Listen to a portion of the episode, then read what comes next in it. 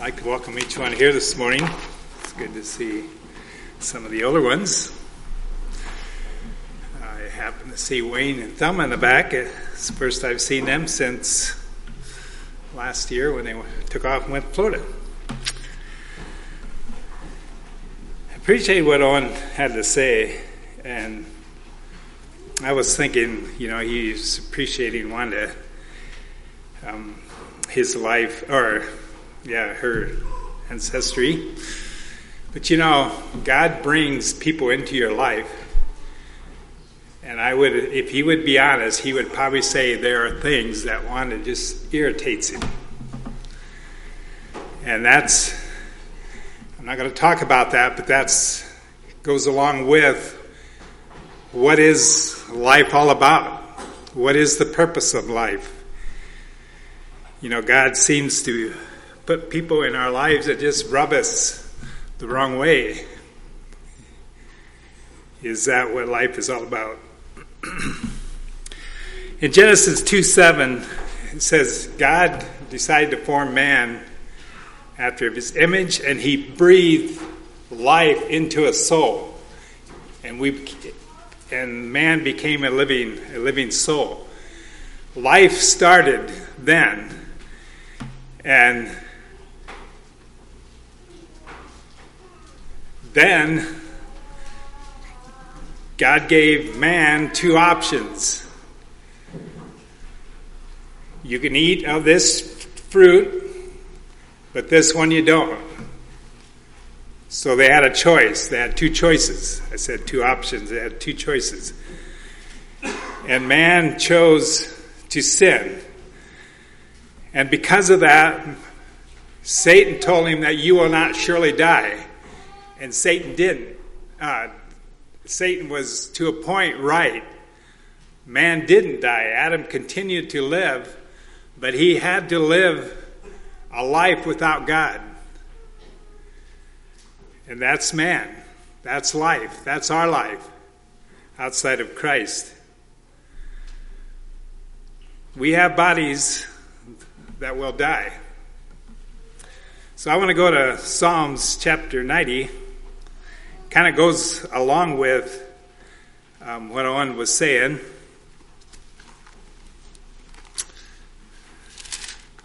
Psalms chapter 90, I just want to read a couple verses there. Verse 9 For our days are passed away in thy wrath, and we spend our years as a tale that is told. The days of our years are threescore years and ten. And if by reason of strength they forsook years, yet is their strength labor, sorrow, for it, it is soon cut off and we fly away. Then in verse 12, he says, Teach us, Lord, to number our days and apply our hearts to wisdom. But thinking of our life, you know, we think it's so important. You know, we go to, we spend all our lives basically taking care of life. But it's just a tale. It'll soon be just a tale. In other words, um, well, for an example, my my granddad, I knew, knew him, and grandma, and my grandma on the Lehman side. I didn't get to know grandpa because he passed away when mom was early age. But the younger of my family do not remember a whole lot about grandma and grandpa, but they know stories. That's a tale. You know, we're going to have people grow up here in church that are going to look at Jerry or look at some of the other ones and say, yeah, I don't have a lot of remembers of them, but I, I hear some stories. And it seems like maybe it's just a little depressing to think that the, my whole life, my whole purpose in life is to be just a story. And it is outside of Christ. What is life? If I was to ask you a question and you could answer, what is life consist of? what would you say? What is your purpose in life? You know, I grew up grew up in, in home. I went to school,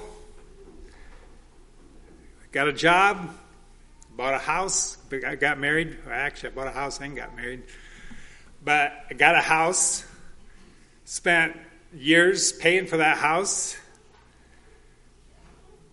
had children, and I come to the end of my life my family is having children. And then I die. That sounds sounds like what is life? Is that all life is? And I can see why a lot of people don't enjoy life.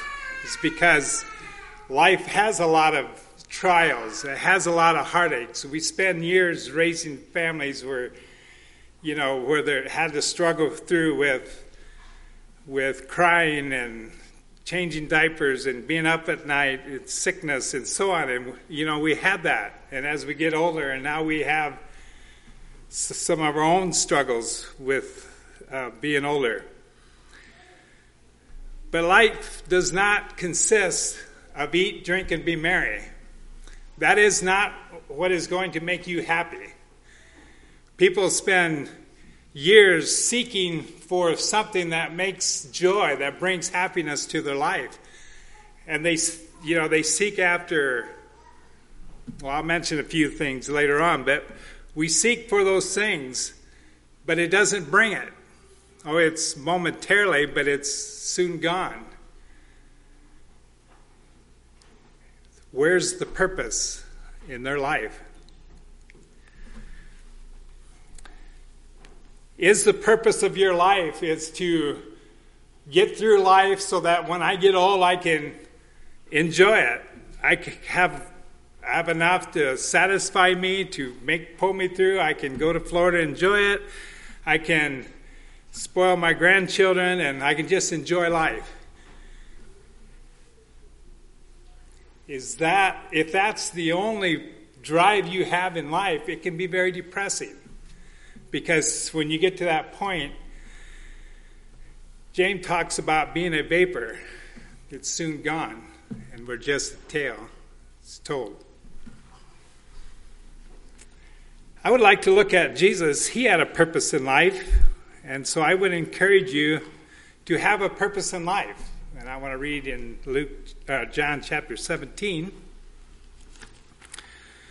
There is a, a reason why you're here.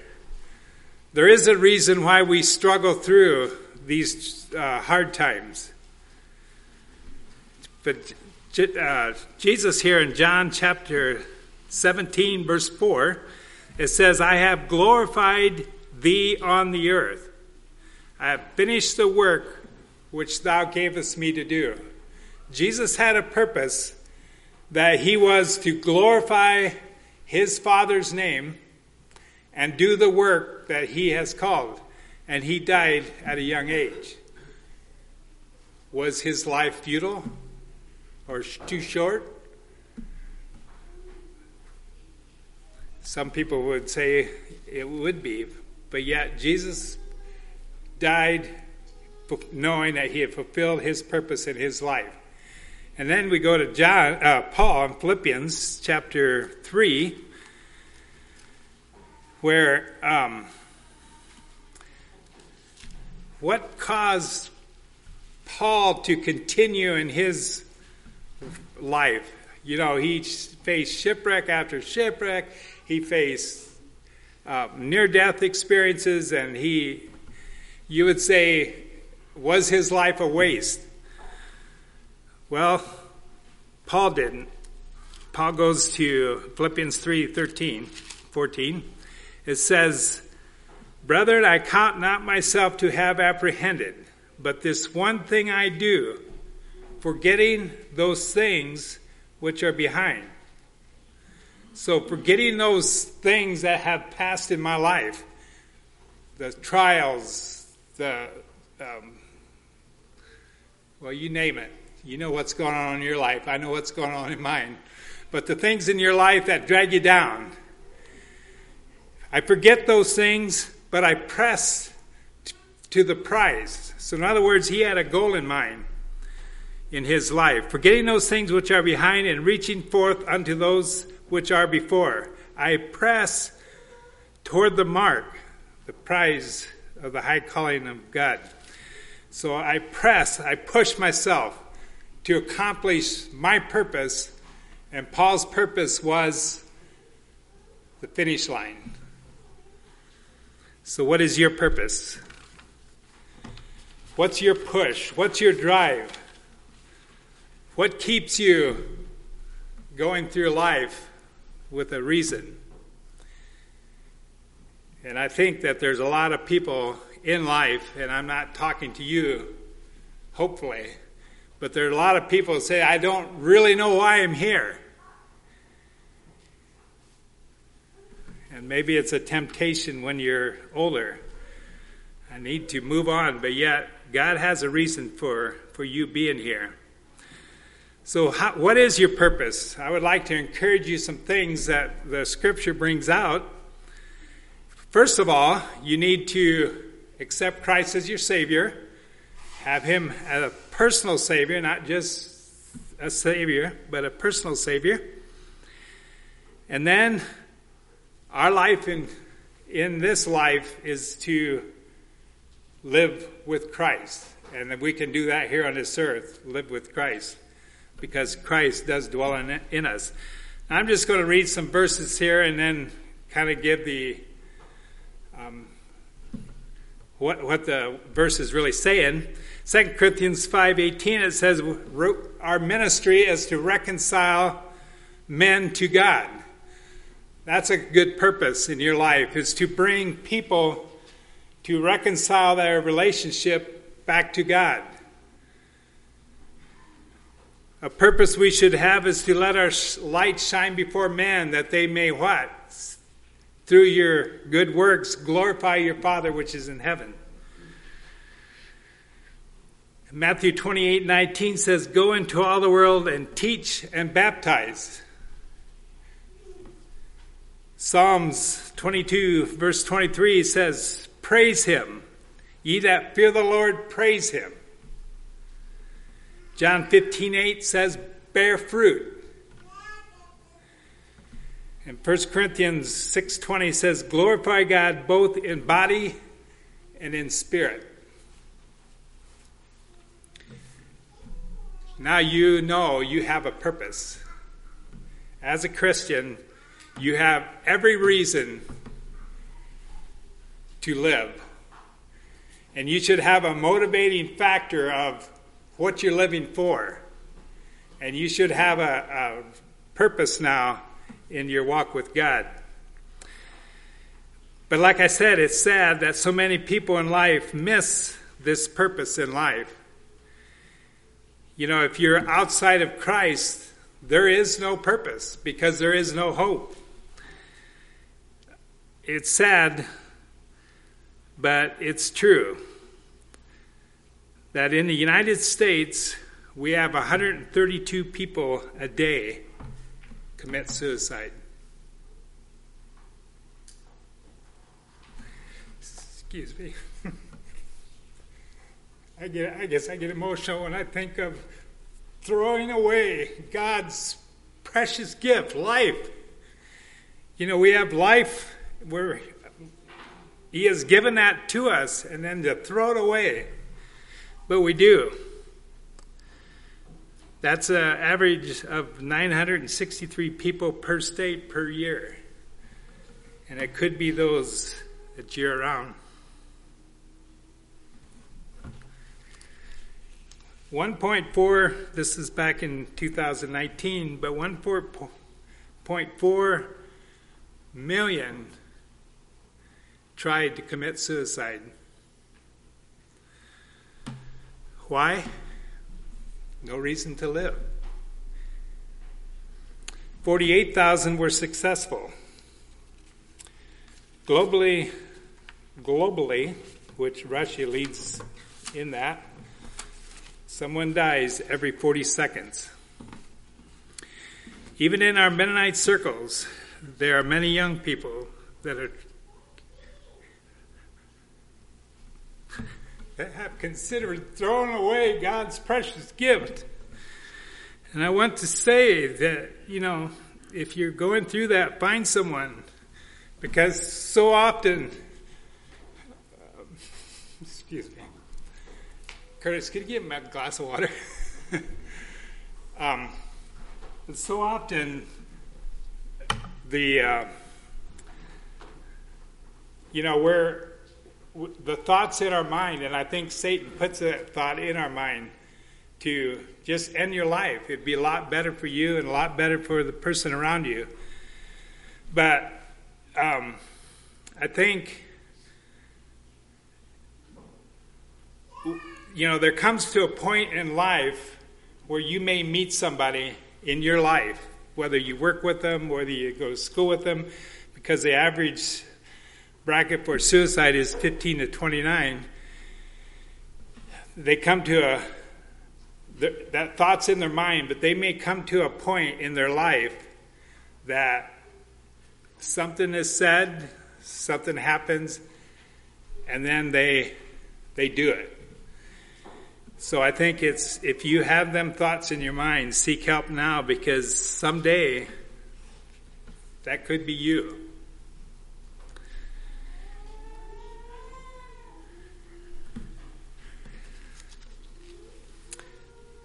I would like to go. Uh, one of the reasons, two of the top reasons for suicide is poor health and depression. Now, the poor health is those who I don't want to go through life with this handicap.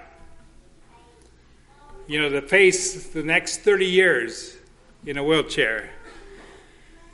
And then depression.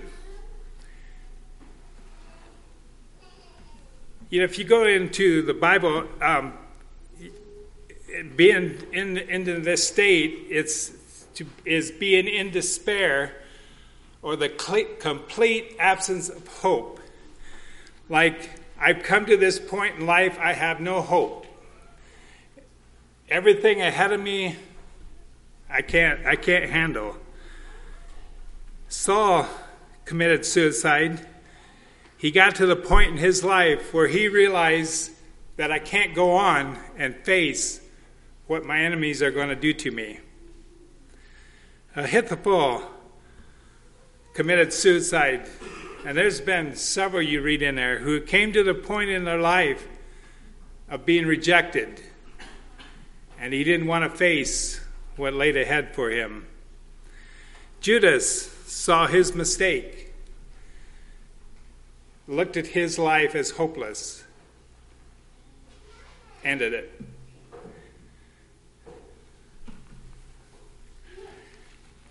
I mentioned earlier, I want to go to Deuteronomy chapter 30. I, I rem, uh, mentioned earlier about Satan gave, or God gave man two choices. I'd like to encourage you in this area of God giving us each a choice, or two choices in life. Deuteronomy chapter 15, uh, chapter 30, verse 15 to 20. See, I have set before thee this day life and good, death and evil. In that I command thee this day to love the Lord thy God to walk in his ways and to keep his commandments and his statutes and his judgments, that thou mayest live and multiply, and the Lord thy God shall bless thee in the land whither thou goest to possess it. But if thine heart turn away, so that thou wilt not hear, but shall be drawn away and worship other gods and serve them, I denounce unto you this day that ye shall surely perish and that ye shall not prolong your days upon the land, whether thou possess passest over Jordan to go to possess it. I call heaven and earth to record this day against you, that I have set before you life and death, blessing and cursing. Therefore, choose life. And I think along with that life, uh, choice of life is blessing, and the choice of death is cursing. That both you and thy seed may live, that thou mayest love the Lord thy God, and that thou mayest obey his voice, and that thou mayest cleave unto him, for he is thy life, and the length of thy days thou mayest dwell in the land that the Lord sware unto the father to thy fathers, to Abraham, to Isaac, to Jacob, to give them. So God is telling the children of Israel, and I would like to give that to you. Today, you choose life or death. You know, you may say, well, there are some things, general choices that we make in life uh, clothes we wear, um, kind of car we drive, kind of house we live in, our job, and so on. Wouldn't necess- they're choices, but they aren't necessarily life and death choices. Now, you may have heard a story or two where someone chose to go fishing, you might say, and and drown. And if you'd have chose differently, that was a life and death. But I think what he's kind of referring to here is life and death means life to live with me, to be on my side, or death is to be to not choose me. So if that's on if that's the choices that we have in life, then maybe some of our choices do appear life and death. And I think it's you may not die physically, but you will die spiritually.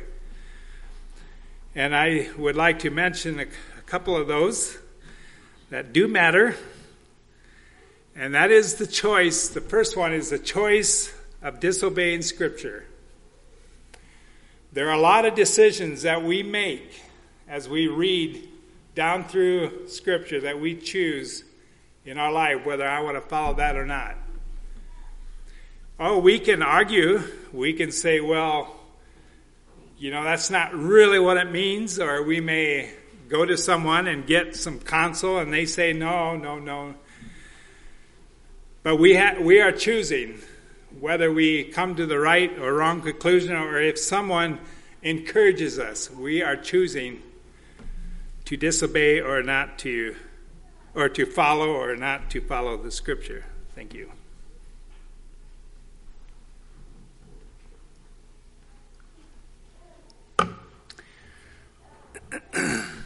the person you marry is so so important.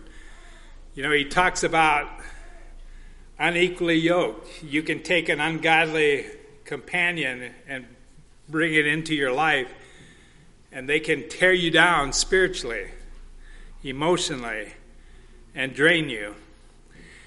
You say, well, if I'm married to a divorced person,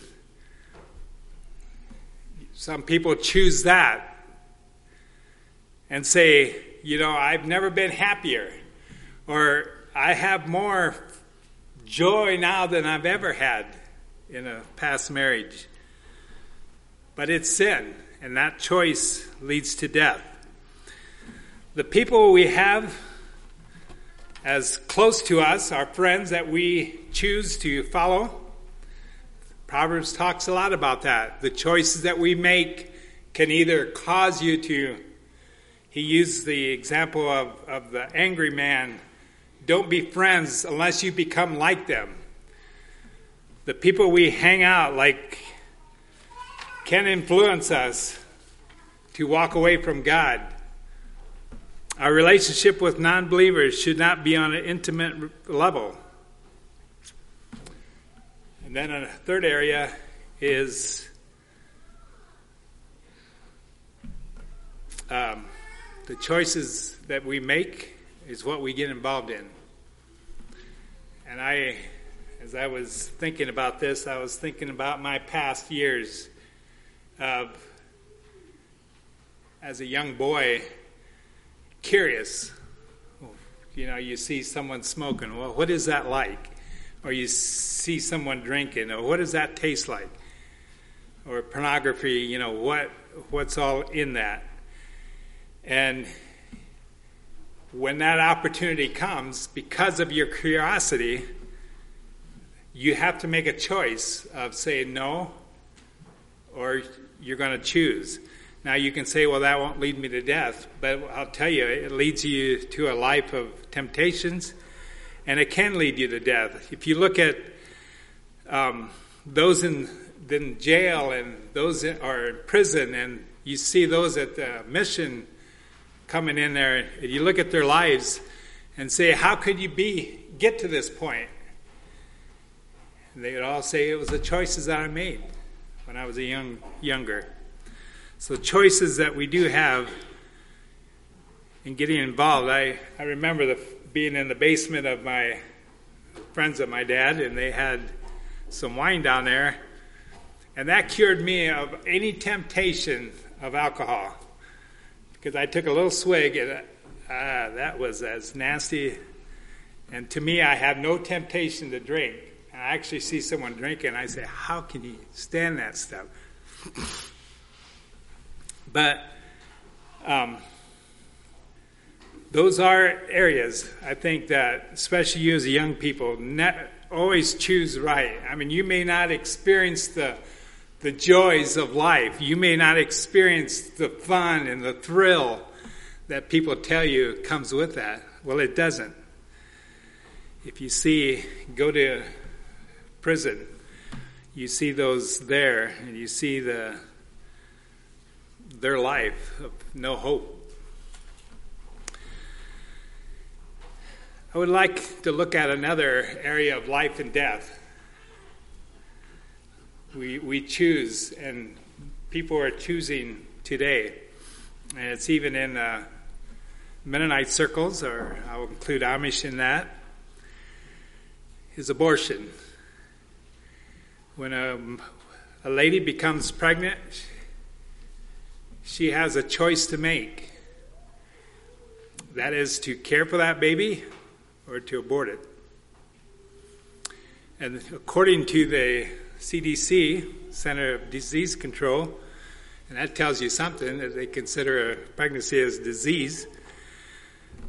They're according to a possibility in a range of 300 to 400,000 abortions in our country last year. And that's incredible.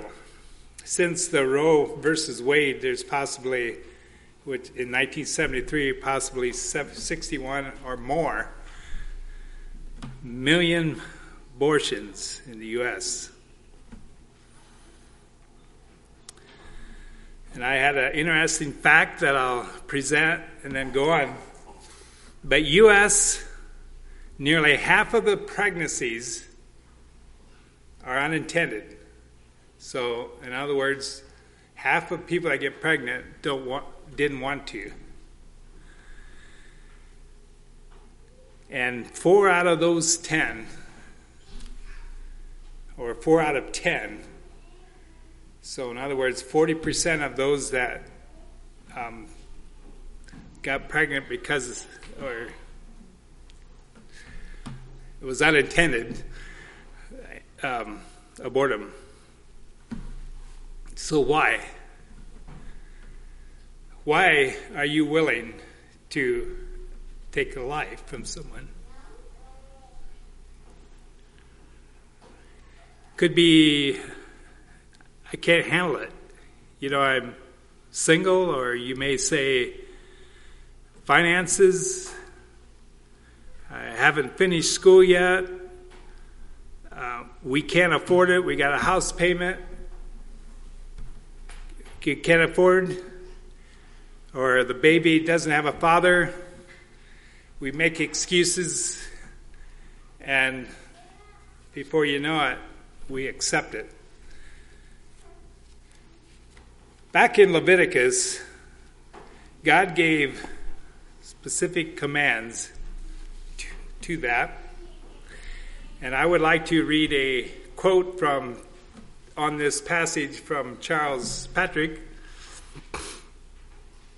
Leviticus 20, verse 2 and 4 says, Again thou shalt say to the children of Israel, this is God speaking to Moses, Whosoever he be that the, of the children of Israel, or of the strangers that sojourn in the land, that giveth any of his seed unto Moloch, and Moloch was an idol that they had, he shall surely be put to death, and the people of the land shall stone him with stones.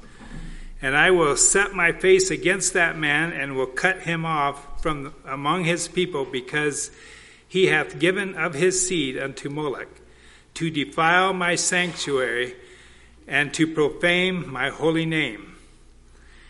And if the people of the land do always hide their eyes from the man, which he giveth of his seed unto Molech, and kill him not, then I will set my face against that man and against his family, and will cut him off, all that go whoring after him, to commit whoredom with Molech, Molech and from among their people. So Moloch was a was an idol that they would practice. They actually um, it was a figure of a man they would actually had uh, the idol hold his arms out, and there would be a fire underneath it, and these this metal idol, the people would put their baby on in these arms, and that was their sacrificing their firstborn to Moloch. And they actually had to have drums and stuff going, beating, just to drown out the, the wailing. Moloch, this is a quote from Charles Patrick.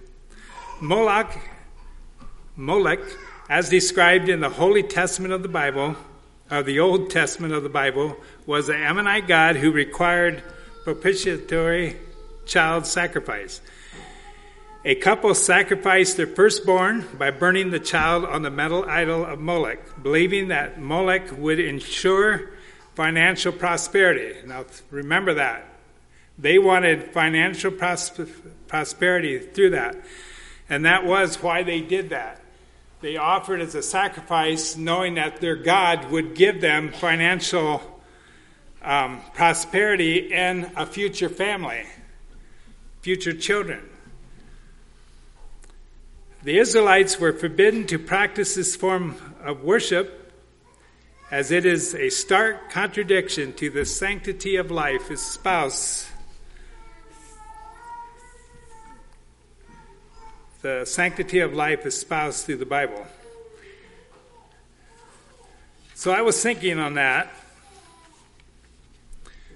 Sacrificing a child for financial gain.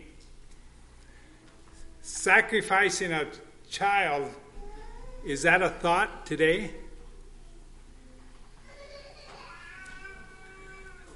Are we giving up children because of financial gain? Surely not. But are we?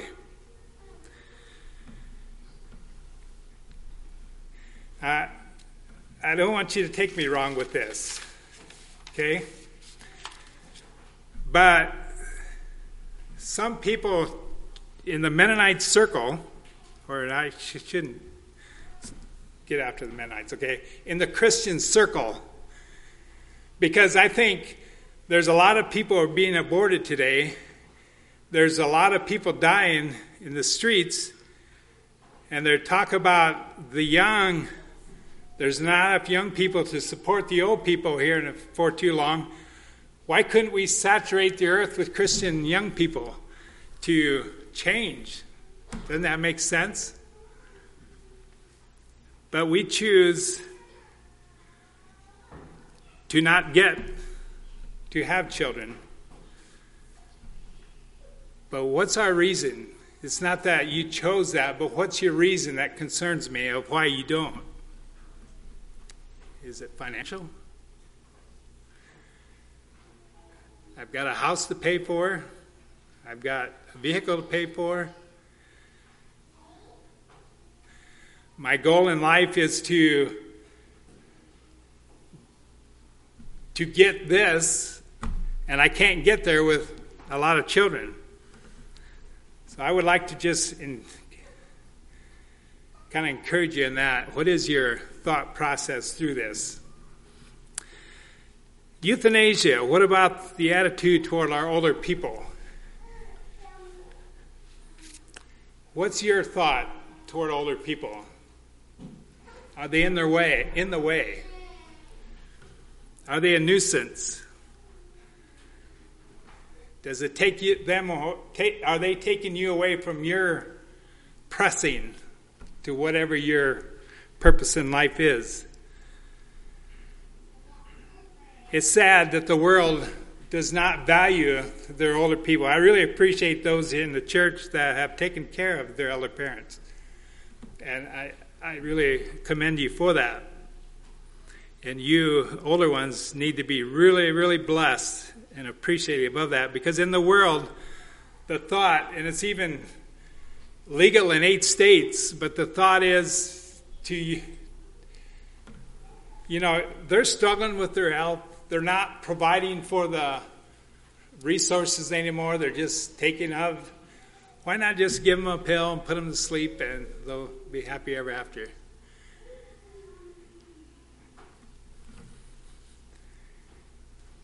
choice of life and death.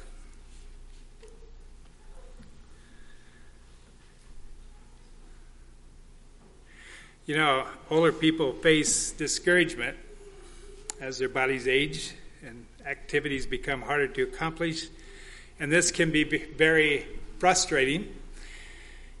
It also can be a temptation to just say, "Well, I'm I need to move on. I want to leave my family behind and I want to die. And it's good to want to die and go to your what you're striving for. But life and death. I would like to thinking of that life and death, thinking of maybe some choices you've made in life, are making in life maybe now, what you may face here in the future. And I would probably assume all of us want to protect life. You know, we, we don't like the abortion. We don't like suicides. We don't like um, nurse families sending their older ones to nursing home and, and gone. It's very sad when you hear those that work there of some of them don't have a family. They're just set there and set there to finish their life here on this earth.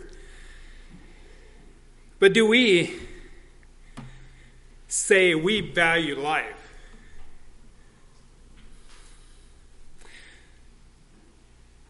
What do we sacrifice of our ourself to promote life? Um, you know, the ages, we appreciate them, but do we appreciate them? And are we willing to do to sacrifice ourselves for them? And I know this is an area that um, maybe convicted me. Is they need our our prayers, but they need our visitation, and I appreciate the youth going and singing for them. And yeah, they need us to be part of their life. We are willing to sacrifice for it, so do we. We want to promote life. We want to give them a good life. But do we appreciate them? You know, as we go get to the older part of our lives, you know, we have what we have is right here. You know what this is for? What's it for? To help you walk. What if somebody's walking up the aisle and somebody knocks us over? What does that do to the person?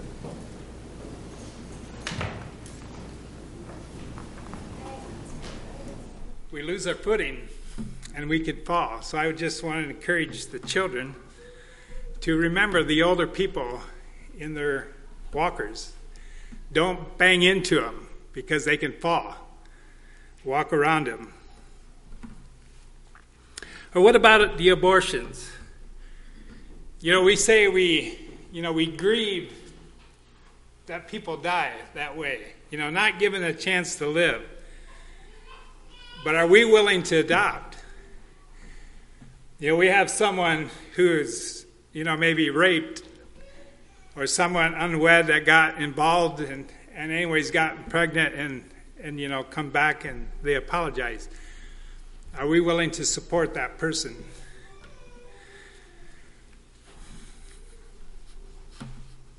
Maybe, you know, financially help them where we can, or maybe adopt a child if they're willing to. I really appreciated, it's probably been a year or so ago now that I was in at the 850 Center in Shipsy. And some lady had come in and she was soliciting for things that they could sell at their auction and they were um, raising money to do ultrasounds on young girls before they go through abortion. And that the reason of that was to hear the heartbeat and maybe convincing them to keep their baby. So, we convince them, are we now going to support them, encourage them in their daily walk? Maybe if they don't financially able to or, or just can't emotionally or, or maybe because of the pain of having been raped and having that before them, are we willing to adopt?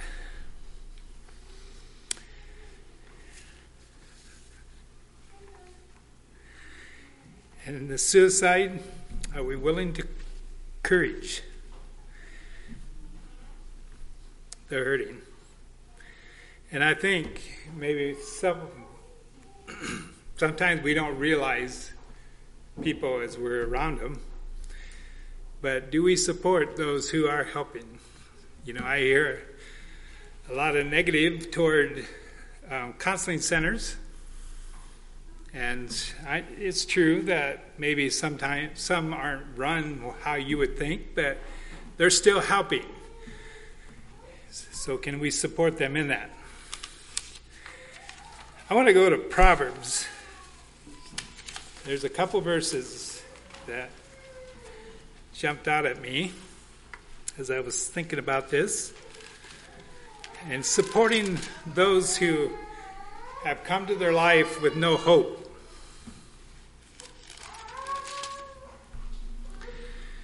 Proverbs 18, verse 21 says, There are many devices in a man's heart. No, that's not the one I. Oh, no, I'm on verse 18, verse 21. It says, Death and life. Now we go back to that death and life, and it's not killing someone or allowing someone to live, but it's the death of spiritual death, walking away from God or giving life and encouraging them in their in their life.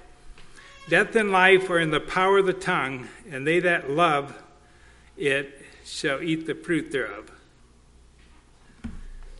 You will be judged whether you give death or life to another individual. And then verse four, uh, 15, verse 4 A wholesome tongue is a tree of life, but but perverseness therein is the breach of the spirit. The wholesome tongue, the healing, the healing tongue. And we may not realize, like I say, that someone is around us, but if you see someone hurting, use the wholesome tongue and encourage in them life and not death. I want to finish this at another time. I had much more to say, so um, I'll stop here. I encourage you in every area of your life, always choose life.